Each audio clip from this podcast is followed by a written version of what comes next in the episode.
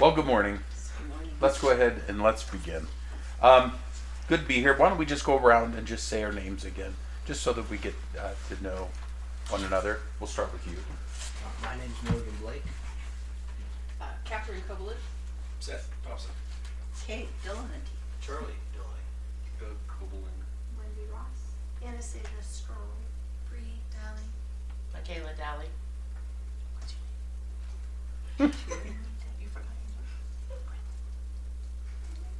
Brinley? You're Brinley? There you go. And I'm Phil. And the stick. Strong. There we go. Um, what does the church stand for? Truth. The pillar and support of the truth. Uh, Today we're going to look at uh, the first vow of membership. And before we go any further, first let's, what? First vow. Oh, vow. Vow of vowel. What What's this new new reformed language? Let's uh, let's pray and ask the Lord's help. Our Father in heaven, we do thank you for this day and thank you for each of these people that you brought here today. We ask, oh Father, that you bless our discussion and that the the importance, the weightiness of church membership Uh, might be felt in every uh, in every heart in this place. Father, we know it is an important thing, uh, a weighty thing, um, and yet a wonderful thing at the same time. Would you, Lord, give us uh, understanding? Would you, Father, give us a personal understanding of what it means to be a member of the church and to understand uh, the significance of it? Bless this time of discussion, this time of teaching. We pray that uh, your people will be grounded and uh, and uh, solid in what they believe. And so we ask for your help in these things. In Jesus' name, amen. amen. So there are five vows of membership, and sometimes we wonder, people may wonder, why would I teach a class structured around the vows of membership? And do you have any guesses why that might be significant? Because they're vows. Because they're vows. We need to know and understand the implications. Yeah, yeah. So, um, you know, in marriage, um, my daughter Diana, when she came to me and she said, "Ben and I want to get married," I made the, I asked the stupidest question. I said, "Do you know what you're getting into?" She goes, "Yes." And I, I said, "No, you don't. How could you know that?" I said, "I mean, you watch it. You watch it in your parents' homes. You you see these things, but personally, there's a lot invested in it." Um, And the vows, if you recall, um, anyone who's been married for any amount of time understands this, that there are days that you go, you know, it might be easier if I weren't married right now. And then you look down at your hand and you see a ring and you say, but I promised. I promised for richer, for poorer, in sickness and health, uh, better or worse, till death do us part. And you go, okay. We're going to make this work. We're going to make it work. We're going to get through these things, and we're going to come out on the other side of these things better. Right? You're reminded of these things. Uh, I want to hand out just a couple of Bible verses. Can you look up for us Numbers thirty, verse two? And Catherine, would you read for us Ecclesiastes five, verses four and five?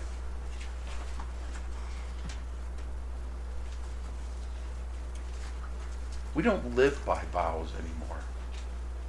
But we ought to, because they're what hold us to hold our feet to the fire when we don't feel like going through with it. And that's why we would teach a class around vows, so that you know what you're getting into, and and so that you can take these things intelligently, with integrity, and follow through on these things. You have it there, Morgan? Numbers thirty, verse two. Good and loud, good and loud. Just verse two. When a man makes a Lord, when a man, when a man makes a vow, the Lord, or takes an oath to ob- obligate, obligate himself by a pledge, he must not break his word, but must do everything he said. Okay, and then Ecclesiastes five, verses four and five. When you make a vow to God, do not delay to pay it, for he has no pleasure in fools. Pay what you have vowed, better not to vow than to vow and not pay. Okay. So it's a weighty thing. We we obligate ourselves to the Lord uh, in the things that we take, and they're important things to do. My father used to say, Philip, when you tell people you're going to do something, you do it. You obligate yourself, and then you follow through on it. Don't go back on your word. Um, a vow is more than just a bond, that a, a pledge of my word, right? It's a promise unto the Lord that I'm going to do something. And so you see how the scriptures, and there are many other scriptures I just gave picked out two, uh, to tell you how the scriptures look at vows. So there are two vows uh, in particular. Uh, there are five vows altogether, five vows of membership. Two deal with uh, with what we believe. Um, and we they start off saying, do you believe? Uh, vows one and two. I'm going to read these two vows to us. Uh, these are ones concerning what you believe. The first vow is this: do you believe the Bible, consisting of the Old and New Testaments, to be the Word of God, and its doctrine of salvation to be the perfect and only true doctrine of salvation?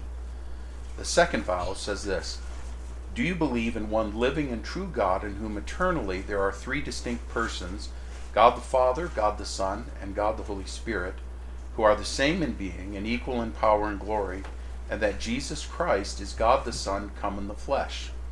That's the second vow, and that vow we'll cover next week. Amos asked a question in Amos three three. He says, do two men walk together unless they have made an appointment, or have made an agreement, that's come to some agreement? Meaning, people don't walk together unless they are in agreement about where they are going and what is to be their final destination. If their final destination is the same, then they will travel together. Paul would say it like this in Second Corinthians six fourteen. Do not be bound together with unbelievers, for what partnership have righteousness and lawlessness, or what fellowship has light with dark, darkness? Do you see that? So the question is, how do you become a member of a church if you don't believe what that church believes? How can you travel together? How can we labor together if we're just coming into the church and saying, well, they're a nice group of people, but I don't really believe what they believe? You see, this is this is a very important thing, and especially in our days of wokeness, where we find all of the woke theology and doctrine and teachings, things like this. People may say, well, I, sure, I believe these things, but I don't necessarily believe that. And so you find then there's there's tension, there's contention. Now, saying this, bear in mind, we're not saying that everyone has to be the same, but you must believe the same thing. And this, this first vow again says this: do you believe the Bible, consisting of the Old and New Testaments, to be the Word of God, and its doctrine of salvation to be perfect? Hey, how are you? Good. How are you? Glad you made it. Everyone, this is Kyle. Hi, Kyle. Oh, you're. Glad you made it, Kyle. I know. Yeah, glad you made it. Roads are bad this morning in my house. That's. I'm glad you're here. We're covering the first vow. I'll read it again. Okay. Okay, this is the vow of membership. Do you believe the Bible, consisting of the Old and New Testaments, to be the Word of God, and its doctrine of salvation to be the perfect and only, now notice that, only true doctrine of salvation? So you don't come into the church and say, well, I believe that there's, I believe that what you're saying is true, but I also believe that the Buddhists have it right too. That's not what you're vowing. What you're, you're saying is, is, I believe this gospel, as presented in the scriptures, is the only perfect and true doctrine of salvation. You see this? It, it's it's very it's very narrow, and what we say we believe. So again, uh, last time we looked at this, we were looking, uh, we met, we said this from the Westminster Confession of Faith, chapter twenty-five, paragraph one. The Catholic or universal church, which is invisible, consists of the whole number of the elect that have been, are, or shall be gathered into one under Christ the head thereof, and is the spouse, the body, the fullness of him that fills all in all.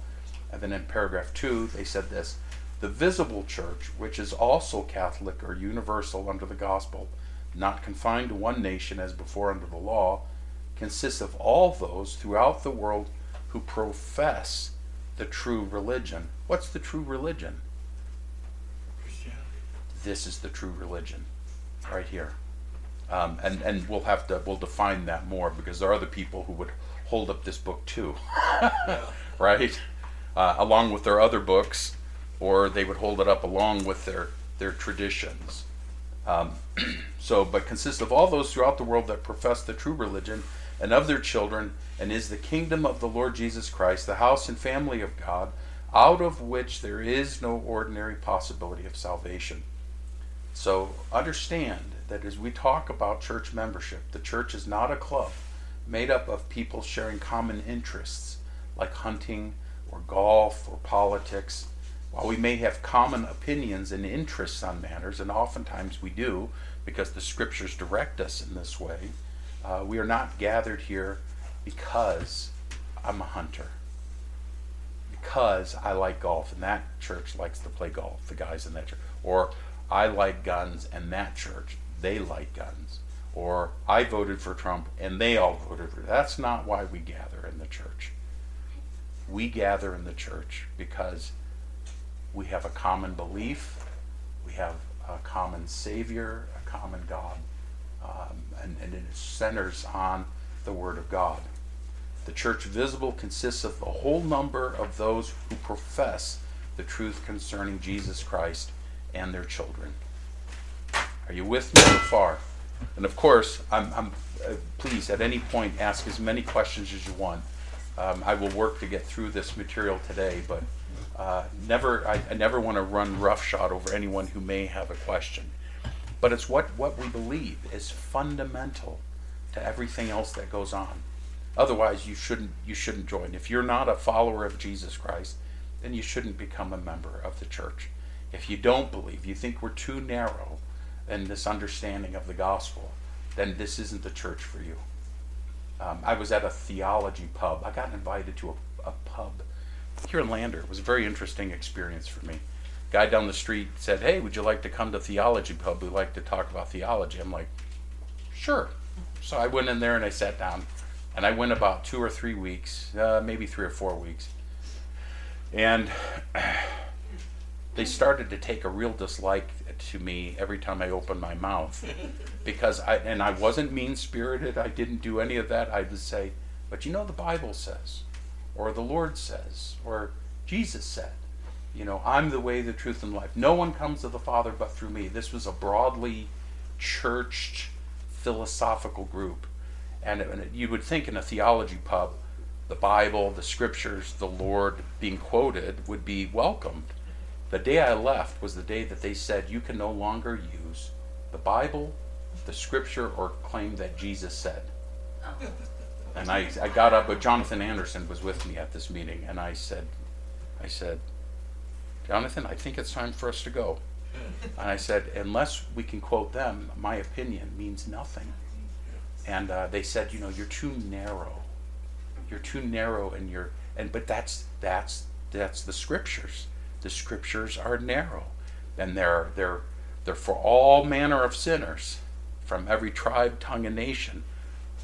But it is not does not allow for different uh, different gospels, so-called gospels, right?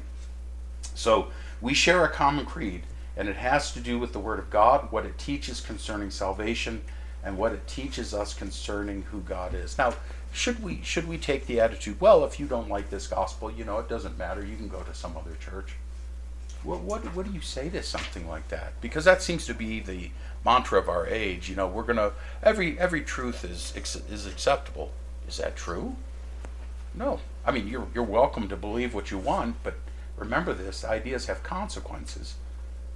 Right? So if you're not following Jesus Christ, if you think Christ isn't the way, then What's what's at stake? Yeah, Deb, go ahead and say it. What's at stake? Eternity. Eternity, everything. Your soul, your life, how you approach life, how you live in this world. Truth matters. The Scriptures matter. And so that's that's understand you're you're in a church, you're sitting in a membership class, in a church that is by and large frowned down upon by the broader culture. You realize that, don't you? We, we're considered radical here. That's what you're associating with. And many churches, and in fact, the guy who hosted the theology pub, he was a Methodist. He's not the current Methodist minister. He was the former one. He sat there, and he said, someone said, um, well, he, he was a Methodist. I said, now, you know, you took vows of membership, or vows, uh, ordination vows. And I read those ordination vows. I went on the internet, and I looked up their ordination vows, and I said, you had to attest that Christ was the only way. And they, and he goes, I did. I don't know, maybe he didn't say I did. Um, but he must have, because he was an ordained Methodist minister. One of the people in the group said, do you actually believe what he's saying? He goes, no, I, I don't believe that. That's what he said. Billy Graham did the same thing. That's shameful. It's shameful. You can't, you can't do that. Now, you're going to be popular with the world. You do things like that. If you're going to be faithful to Christ, you don't say things like that, and you don't encourage things like that. And that's not being mean-spirited. Um, in love and in kindness, you, you draw that line in the sand. You must. That's that's what you're we're talking about. We're that exclusive. We're not more exclusive than the Bible, but we are as exclusive as Jesus is. Uh, the, The way to the, into the kingdom of heaven is as broad as his shoulders were. And that's that's who we will preach and teach. Do you believe these things? That's This is the vow. If we can't agree on the most fundamental aspects of this creed, we have no agreement, and being put together in a covenantal bond is really pointless. Um, so notice that our standards speak to many aspects beyond these things which are not required for membership. So like I said, there are many things. We're all different. We're coming from different backgrounds, right? We've got different experiences. We have different melatonin in our skin, right? We got lighter and darker. Um, the church is for sinners. That's what we know. Ben Carson said it so well uh, when he was running for president. He goes, what I've noticed in the midst of all the race stuff, I really loved his statement. He goes, what I've noticed as a surgeon over how many decades, he says, when you cut them open, they all look the same. I thought that was a great phrase. And then spiritually, it would be the same thing, right? No matter what skin color you are inside, uh, we're all the same. So there are many things that you can believe or that you would do personally, which would be fine. Um, some of you may drink in moderation. Some of you may not. Some of you may watch movies. Some of you don't like movies. None of you should be watching movies that are godless, that uh, that elevate and, and, and glorify sin. Um, but even that's not in the vows, per se. Um, the elders of the church and the deacon have to uh, adhere to the Westminster standards and have no exceptions. Uh, members can have exceptions to various things. Yeah. Our brother Charlie here is, was born and raised and will probably die with Baptist convictions, and yet he's here. Um, he, you won't find Charlie and Kay baptizing their children, mainly because they're too big now. but uh, and, and he won't serve as an elder or a deacon, but he's a brother in the Lord. Um, the elders and deacons must hold to the, to the standards uh, without that exception. And I believe that is truly important. I mean, if I, were, I, I believe I'm biblically qualified to be an elder.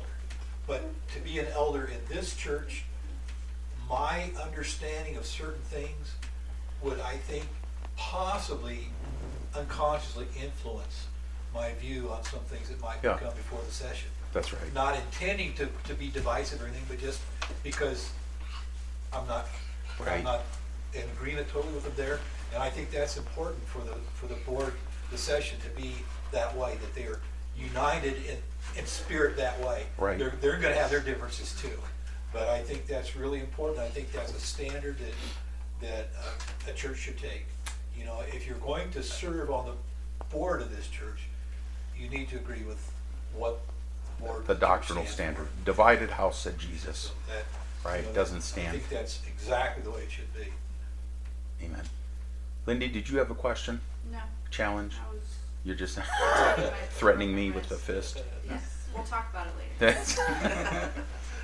um, so what we believe. We believe the Bible is the Word of God. Some of you were in uh, the Westminster class a few weeks back. And so for, for you, this will be a little bit uh, more. Seth, you have your Bible. Could you read for us Second Timothy three, fourteen through seventeen? Second Timothy three, fourteen through seventeen.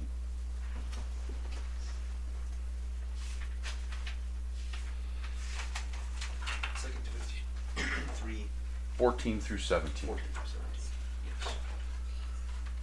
But as for you, continue in what you have learned and firmly believed, knowing from whom you learned it, and how from childhood you have been acquainted with the sacred writings, which are able to make you wise for salvation through faith in Christ Jesus. All Scripture is breathed out by God and profitable for teaching, for reproof, for correction, and for training in righteousness, that the man of God may be complete, equipped for every good work. Okay. Um, what version are you reading from? E S V. Oh, okay, good. That was a good translation. Um, so the word inspired, right? We believe that the Word of God is inspired. What do we mean by inspired? Because there's many, there's a, there's a, uh, the Hallmarkian influence on our culture of what it means to be inspired. What do we mean by inspired? It means that God, the Holy Spirit, uh, gave the writers of Scripture the words to write down. Okay. Literally, God breathed. I think the passage that he was reading there uh, talks about they were driven along.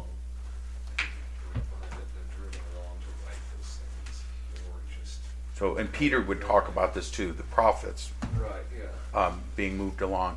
Yeah, that's it. Here, here, Paul is making the statement that the Scriptures, the Word of God, is actually God-breathed. It's not just, you know, when we watch a movie or, or you know, if you were the poets of the past, this woman inspired a great song in me. You know, she she moved upon me in such a way that I had to write this tremendous song for her. Or the sunset inspired me to the to perform this painting. We don't mean that God is simply nudging us along or giving us warm feelings. Then, then the Word of God came from. We actually mean God spoke this word to us. So we believe that the original autographs, Greek, Hebrew, and Aramaic, were breathed by God, and that we have our translations uh, are authoritative in as far as they are accurate, and we believe that we have a wholly reliable translation. And we went over this in the Sunday school class. Um, between all the manuscript, the manuscript evidence for our English Bibles, for our Bibles, is so overwhelming that there's no other piece of literature in the history of the world that has more manuscript evidence. And it goes back to the first century, and there are thousands, I think, twenty-four thousand, I think is the number coming to my off, offhand, uh, parts and pieces of manuscripts where they've reconstructed it. And the, the disagreement and the ambiguity is like a fraction of a percent or maybe a percent, and it touches on nothing significant. You know, do we put a, do we end the sentence here or do we not end the sentence here? Uh, Joseph's coat of many colors, maybe it was really a coat of big sleeves, or you know, things like this, uh, but nothing that changes the meaning or substance, so that what you hold in your lap is wholly reliable, completely trustworthy, and is authoritative for directing us. Again, sixty-six books, thirty-nine in the Old, twenty-seven in the New uh, Testament. We don't recognize the Apocrypha as being inspired or authoritative, and there sh- therefore should not be in the Bible. By the way, Uh, if you speak to a Roman Catholic, the word apocryphal is offensive to them. They prefer you use the phrase deuterocanonical. I happened to go into a Roman Catholic bookstore once, didn't realize it was a Roman Catholic bookstore.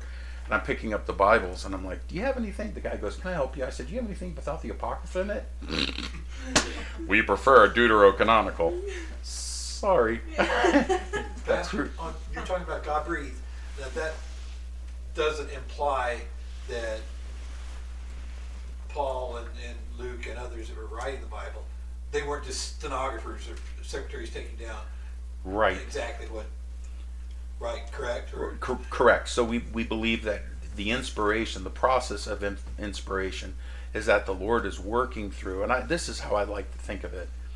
Um, again, and it comes back to the sovereignty of God. How big is God? God created Paul in the womb of his mother. He gave him predispositions. He gave him uh, a temperament. He gave him all the things he was wired with, and God did that knowing that he was going to use Paul later to write a significant part of the New Testament. We see Paul's fingerprints. We see his disposition, his words, his, his language, how he phrases things, his theological mind, uh, grappling with truth. And God has worked in such a way, organic inspiration, I think is the phraseology we'd use, where we see their personalities come through on every page of Scripture. For instance, so if you read Mark, the Gospel of Mark, this is the Mark who deserted Barnabas and Paul and uh, and Perga, or Paphos. But he deserts him, and later he comes back around. Mark, working in conjunction with Peter, writes down the Gospel of Mark, and it's interesting to see Mark. Mark's the shortest of the, the Gospels, right? And what's Mark's famous, famous word that he uses? Immediately, immediately. The book just clicks along, right? And it goes very fast. And immediately, this, this, this, this. You see their personalities come through. The words come through. And so God is so big that he's using the personalities and what he has made them to be to accomplish and give us the exact thing we need to have. I think people have too far, far too small a view of who God is. Um, and that's why we say, well, that's that's that can't happen. Like, well, what can't happen? What's impossible for God? Nothing's impossible for him. So um, I don't know if that answers your question. Yeah. Okay. Yeah, that's, that's what it's, it's God-breathed, but it's not like they just took it out. Dictation. Like dictation yeah. What do they call that when it's um, that automatic writing thing? I forget what. I think it's called automatic writing. Okay. They're on their brains on check, and they're just writing things down. Um, so we believe that God's word is is breathed. Therefore, it is infallible. All it says has come, is coming, and will come true, as it is impossible, says the Scriptures, it is impossible for God to lie. Impossible for him to lie. Questions about that, about the Word of God? This is the this is the final authority on everything that takes place in the church. We believe, um, therefore, that its doctrine of salvation to be the perfect and only true doctrine of salvation. And we're going to look up some scriptures here in just a second. Uh, Kay, would you look up Matthew seven, thirteen through fourteen? Charlie, uh, John fourteen, six. Doug, Acts four, twelve. And Lindy, Ephesians two, eight through ten. Uh, the doctrine of salvation uh, that we present and we believe we believe is the perfect and only true doctrine of salvation. Did you say Matthew? Matthew seven, thirteen and fourteen. Uh, that it teaches a way of salvation that is unlike uh, any other doctrine or religion in the world. Rather than a doctrine or tradition of man which teaches that man must merit favor from God by those things that he does or doesn't do, we believe the Bible teaches that salvation is a gift from God, accomplished by God on behalf of the sinner. The world sees man as making his way to God. The Bible teaches that salvation is God making the way for man. And I, I would I would challenge anyone on that statement.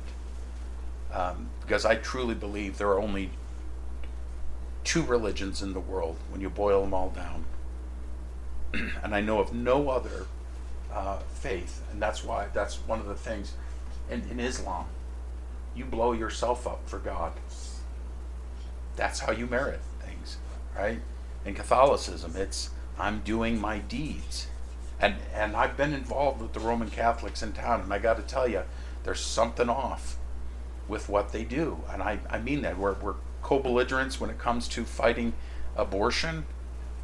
They look at it very differently than a Protestant looks at it. if if I'm if I'm a, a faithful Protestant, because they look at it as this is our mission, this is our evangelism. Get do away with abortion. But let me ask you this: if we did away with abortion and we stopped spitting our bubble gum on the sidewalks and we quit our cussing, would that make us fit for heaven? It would not. You see, the gospel is about what Christ has done for the sinner. That's what sets apart, apart biblical Christianity from all the other religions in the world. Because in biblical Christianity, we boast not in ourselves, we boast in the Lord who has accomplished it for us. That's an important point.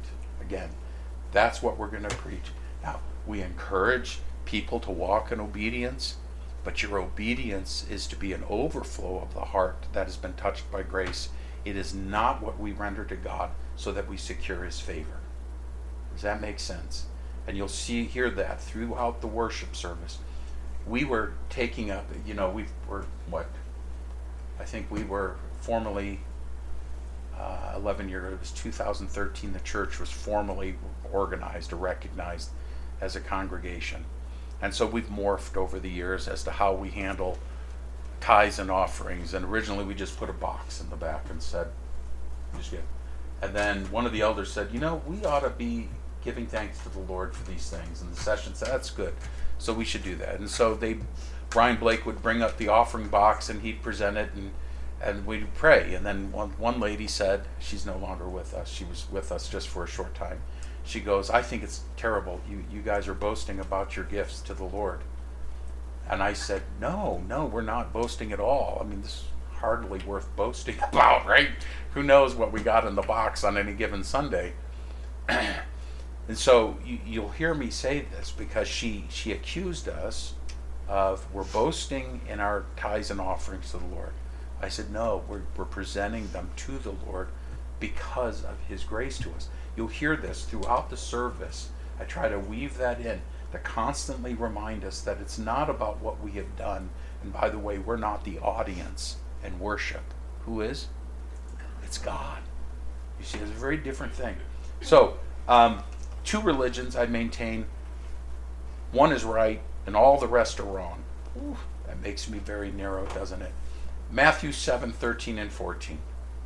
Enter through the narrow gate, for the gate is wide and the way is broad that leads to destruction, and there are many who enter through it. For the gate is small and the way is narrow that leads to life, and there are few who find it. What is that narrow way? John fourteen, six. Jesus saith unto him, I am the way, the truth, and the life. No man cometh unto the Father but by me. Acts four, twelve. Uh, Nor is there salvation in any other, for there is no other name under heaven given among men by which we must be saved. No other name. Um, um, I was coming back from San Diego one day. I went to a conference with Peter Jones that he was teaching. Wonderful conference. Really like Peter Jones. Um, I stop at this Home Depot and I'm going to pick up some of those little cute cacti. I'm going to bring them back and I'm going to put them in a pot. So I stop and I, they're outside garden center, and the lady sang, uh, I said, can I have a little box to get my cacti home safely? And she goes, oh, of course, where are you traveling to? Wyoming. And a conversation ensues. And she goes, what are you doing here? I, I said, well, I'm a pastor. Oh, my grandfather was a pastor. He pastored a church down in Texas and he planted churches. And I said, and how about you? She goes, I'm a Buddhist. And I said, oh. I said, what do you what do you make of Jesus? And she goes, well, he's he's part of the way. He's kind of, I said, like an avatar. She goes, yeah, yeah, he's, he's part of the way. I said, that's kind of funny. Because Jesus said, I'm the way, the truth, and the life, and no one comes to the Father but through me. I always find it so interesting that everyone claims Jesus, but Jesus claims no one except himself. How to win friends and influence people, right there. Did you get your box? I got my box, and I got shooed out the door pretty quick. She she definitely turned, but but this is the funny thing: is how narrow the world. They're fine with Jesus. I I've mentioned this, I don't know, half a dozen times over the years. Of quoting the Doobie Brothers, Jesus is just all right with me. And I go, every religion is just all right with Jesus. But notice, friends, Jesus never mentioned, and he could have mentioned Buddha. He was before the time of Christ. Jesus never mentions Buddha. He never mentions Zoroaster. He never mentions the Pantheon or the Parthenon. These these things were myths and were well and alive during this time. Notice Jesus Christ never mentions anyone, but he's awfully exclusive. We are a church that is awfully exclusive. Again, we welcome all manner of people. If a homosexual wants to turn from his sin and come to Christ, he would be welcome to the Lord's table. The pedophile turns from his sin and believes upon the Lord Jesus, he is washed. If a drunkard, whoever it is, they turn from their sin, they are welcome. But there's only one way, and that is Jesus Christ. And we come after the manner in which he instructs. And so Ephesians two, eight through ten, Lindy. For by grace you have been saved through faith, and this is not of your own doing, it is a gift of God, not as a result of works, so that no one may boast. For we are his workmanship, created in Christ Jesus for good works, which God prepared beforehand that we should walk in them. Amen. So there is one right way to God, and that is through Jesus Christ alone. Do you believe this? That's what this church believes. Do you believe this? So what is this true uh, doctrine then of salvation? And and again, this is this is very brief, but um, very to the point. Paul writes in First Timothy one fifteen, it is a trustworthy statement deserving full acceptance that Christ Jesus came into the world to save sinners, among whom I am foremost of all. So we want to look at and consider this first. Who is God? Um, Isaiah six, Anastasia, one through three. three, uh, Psalm fifteen. And Michaela, Matthew five forty-eight. Who is God?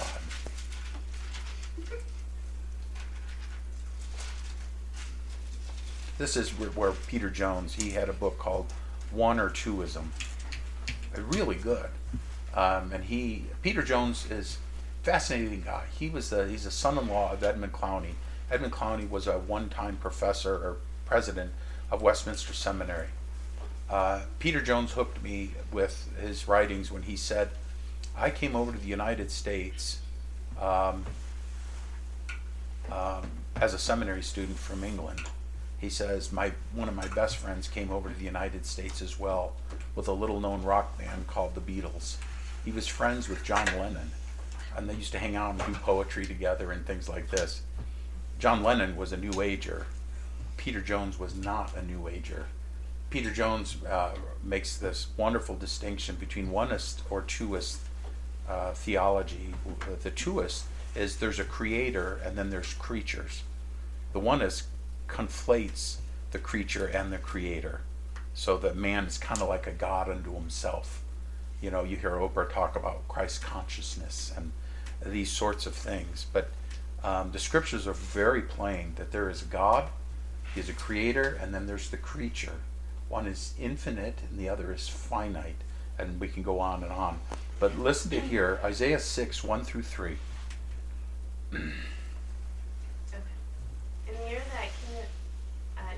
Uzziah died, I saw the Lord sitting upon a throne, high and lifted up, and the train of his robe filled the temple. Above him stood the seraphim.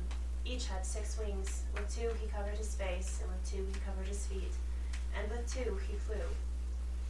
And one called to the other and said, Holy, holy, holy is the Lord of hosts. The whole earth is full of his glory. Okay, that, we know that, the holy, holy, holy. You're familiar with uh, what it, you make a statement, and then a comparative statement, and then a superlative statement. What's what's the, the comparative of good? Better. Better. And what's the superlative of good? Best. Best.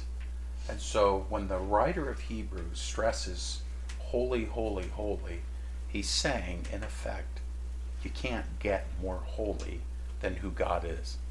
Holy in character, right? Righteousness, he is a consuming fire, says the writer of Hebrews. No one can stand in his presence um, uh, unless unless you are righteous.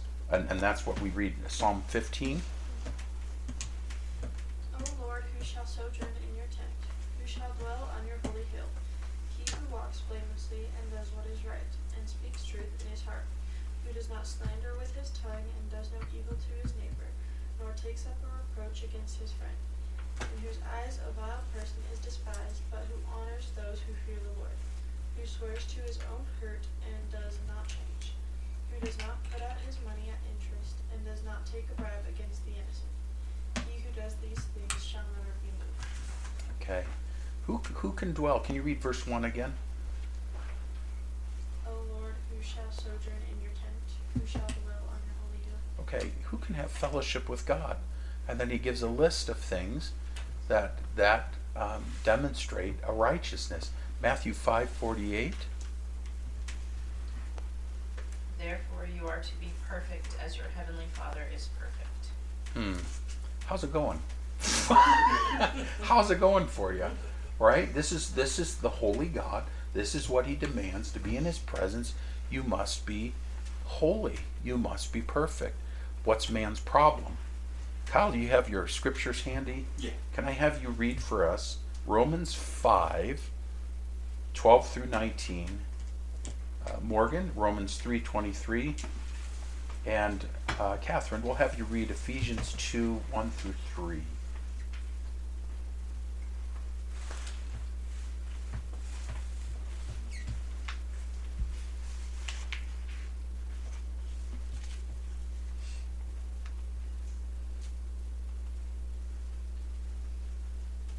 So we see God is holy, man is fallen. Romans five, twelve through nineteen. It says, therefore, just as sin came into the world through one man, death through sin, and so death spread to all men. Because all sin, for sin indeed was in the world before the law was given. But sin is not counted where there is no law, yet death reigned from Adam to Moses, even over those whose sinning was not, like the transgression of Adam, who was the type of the one who was to come. All we can get. Mm-hmm. Okay.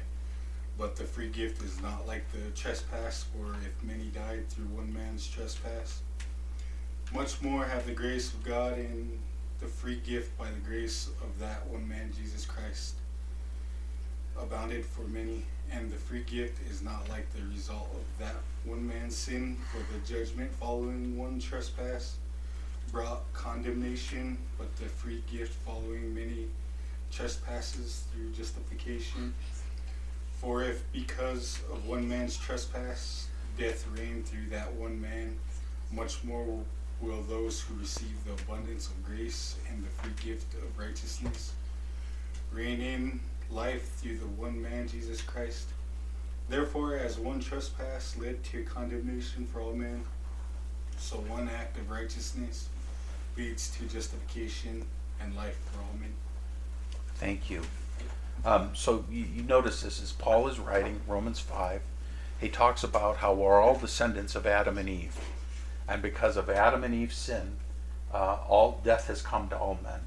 We, we have incurred the debt and the guilt of our first father, Adam. We we have taken this on. And so we have original sin.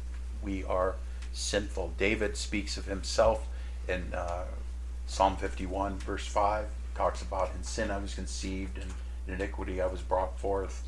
Um, he's a baby, which I believe is an argument why we ought to recognize the baby as a human being, is that he they are, even in the womb, attributed. Sin and guilt are attributed to them even in the womb. Sin is never attributed to an animal. It's a person. And and David would speak of that. And so because we are fallen and sinful and under the guilt and judgment of God, uh, we actually sin. We sin because we are sinners. That's why we do what we do. Uh, it's a, it's really quite a hopeless condition. Romans three twenty-three.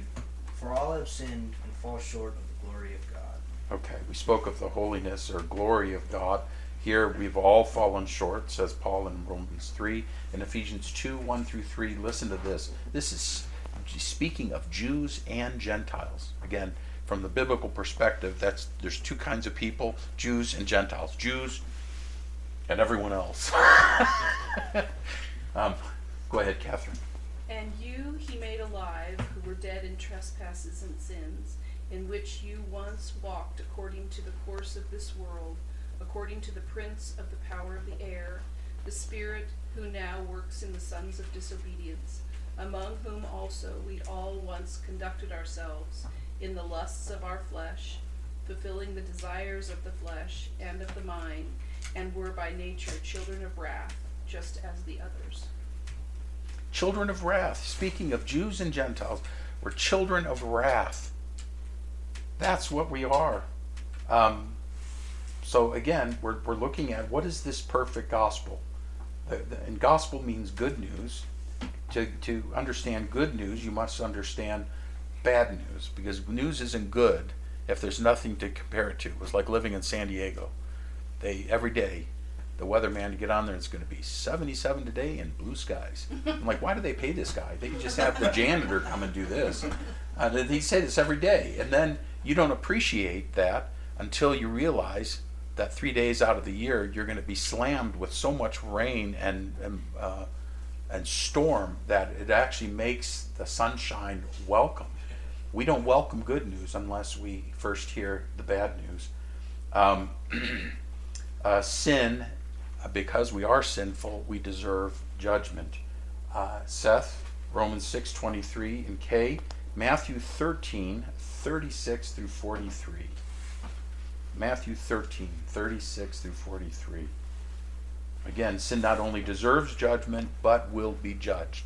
That's bad news. Go ahead, Seth. For the wages of sin is death, but the free gift of God is eternal life in Christ Jesus our Lord. Okay. What is the wages? What are the wages of sin? Death. Death.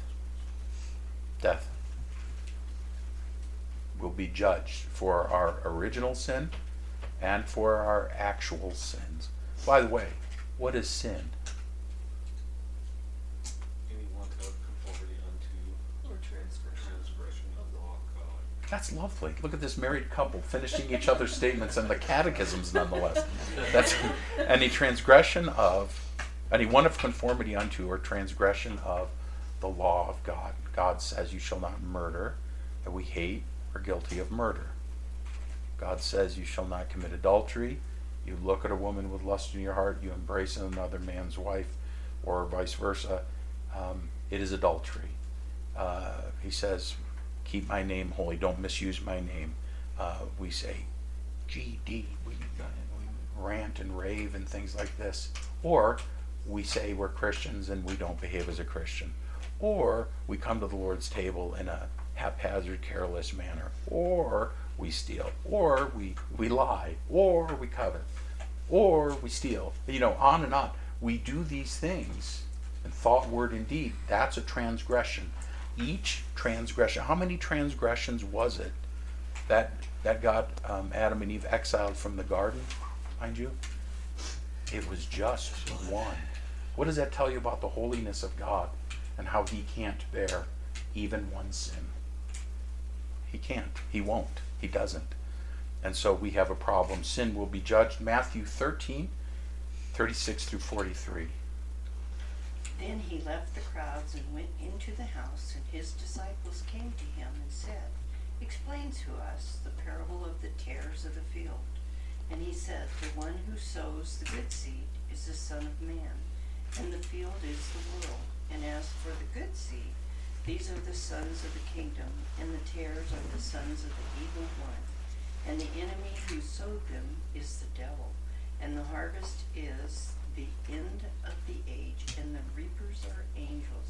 So just as the tares are gathered up and burned with fire, so shall it be at the end of the age. The Son of Man will send forth his angels, and they will gather out of his kingdom all stumbling blocks and those who commit lawlessness, and will throw them into the furnace of fire.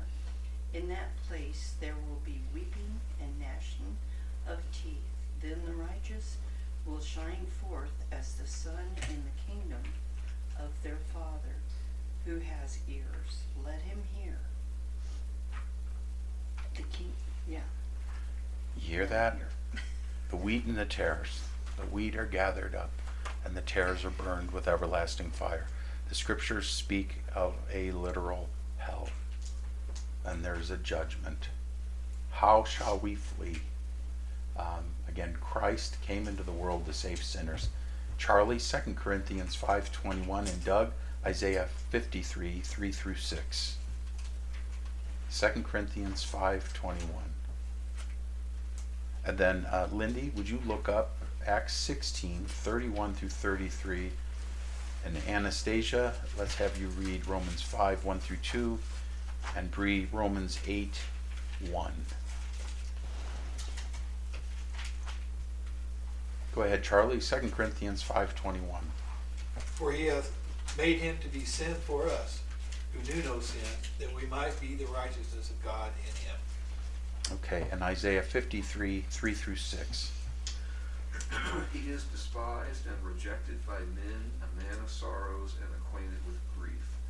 And we hid, as it were, our faces from him. He was despised, and we did not esteem him. Surely he has borne our griefs and carried our sorrows, yet we esteemed him stricken, smitten by God, and afflicted. But he was wounded for our transgressions. He was bruised for our iniquities. The chastisement of our peace was upon him, and by his stripes we are healed. All we like sheep have gone astray. We have turned everyone to his own way, and the Lord has laid on him the iniquity of us all. You hear what what the gospel is? The good news is, is that while you deserved to be punished for your sins, Christ himself intervened and took on the punishment that you deserved upon himself. He was wounded uh, for our transgressions. We have been the sheep who have gone astray, but he was punished in our stead. And that's what the gospel is, that you don't have to live under your sin. You don't have to abide there under that guilt any longer. Jesus says, come to me and I will give you rest. I will deliver you from the condemning wrath. Who do you need to fear? You need to fear the wrath of God. That's what you need to fear. And Christ came so that you would not have to endure that wrath. That's the gospel. Call it, and it is, it's narrow. It's a very narrow way. But I'm telling you, he welcomes all sinners. I have seen some of the most beautiful things. You know, I love I love music. I grew up near south of, of Cleveland, Ohio. Everyone had a guitar. I have an electric guitar. I have an electric guitar. Um, I love a guitar solo. I love these things. And I read of, of uh, Brian Welsh, I think he was a guitarist. I think he's a guitarist, at least the vocalist for the band Korn. I, now, I never followed Korn. They were big in the nineties. This guy, he's he's the kind of guy you would be afraid of meeting in a back alley. He's got tattoos. He's got, I mean, everywhere. Yeah, cornrows. He's got, he is one sick-looking dude. And he says, my daughter was thirteen, or she's a little girl, I don't know, eight, nine. She's walking around the house singing one of my songs, and the words she was singing were horrible. And he goes, well, what am I doing? Oh, how can I let my daughter sing this song? And he says, I was unsatisfied. He goes, I had everything. I had everything the world promises to give you, and I won't mention it because of little ears. But, and he says, and I was completely unsatisfied. And a friend kept inviting me to church. So I go to church. I hear the gospel. And he goes, the love of Christ was so overwhelming to me. And then some of you have watched L A Incorporated. I've never watched it. This young lady, the, the tattoo artist down there, has left Los Angeles. And she goes, I've come to Christ. She was baptized. There's a whole big thing. This, this lady is just rough looking. Again, all the tattoos and everything. And she makes a very credible profession of faith of the love and the forgiveness that are found in Jesus Christ. I don't know what sins you come, what baggage you have that you come into this church with, but I'm telling you what, what Christ declares clean is clean. And your hope is Jesus Christ alone. So listen to this, and we're going to close with these things. The scriptures are very plain that we are called to believe upon Jesus Christ and you will be saved. Period. Acts sixteen, thirty-one through thirty-three. And they said, "Believe in the Lord Jesus and you will be saved, you and your household." And they spoke the word of the Lord to him and to all who were in his house. Okay. Saved from what? From the wrath of God, which will be revealed on Judgment Day. Uh, Romans five, one through two.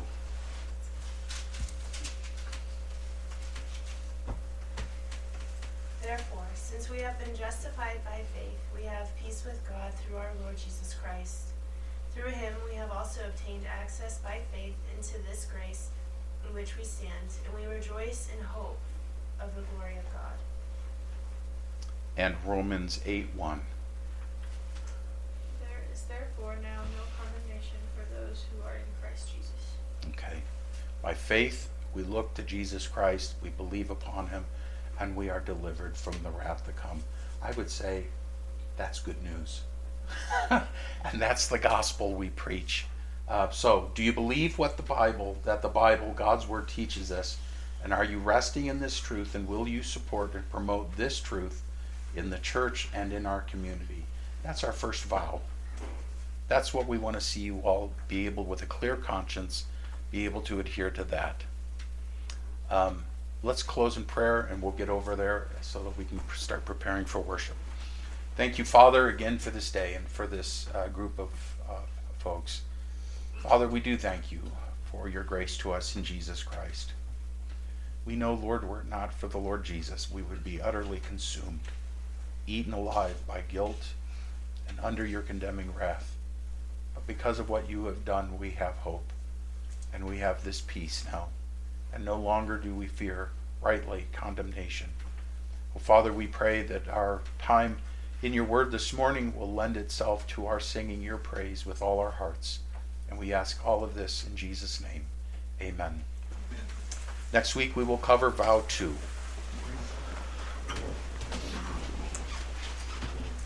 And Michaela will get this sent to you. Okay. Say hi, Daddy. Say hi, Daddy. Hi, Daddy. No, louder. Hi, Daddy. Go, go get here, here, here. Let's see. Tell me your name. Brinley. Brinley. And how old are you? Five. And can you say, um, "Welcome to the Quiet Islands"? No, you don't have to.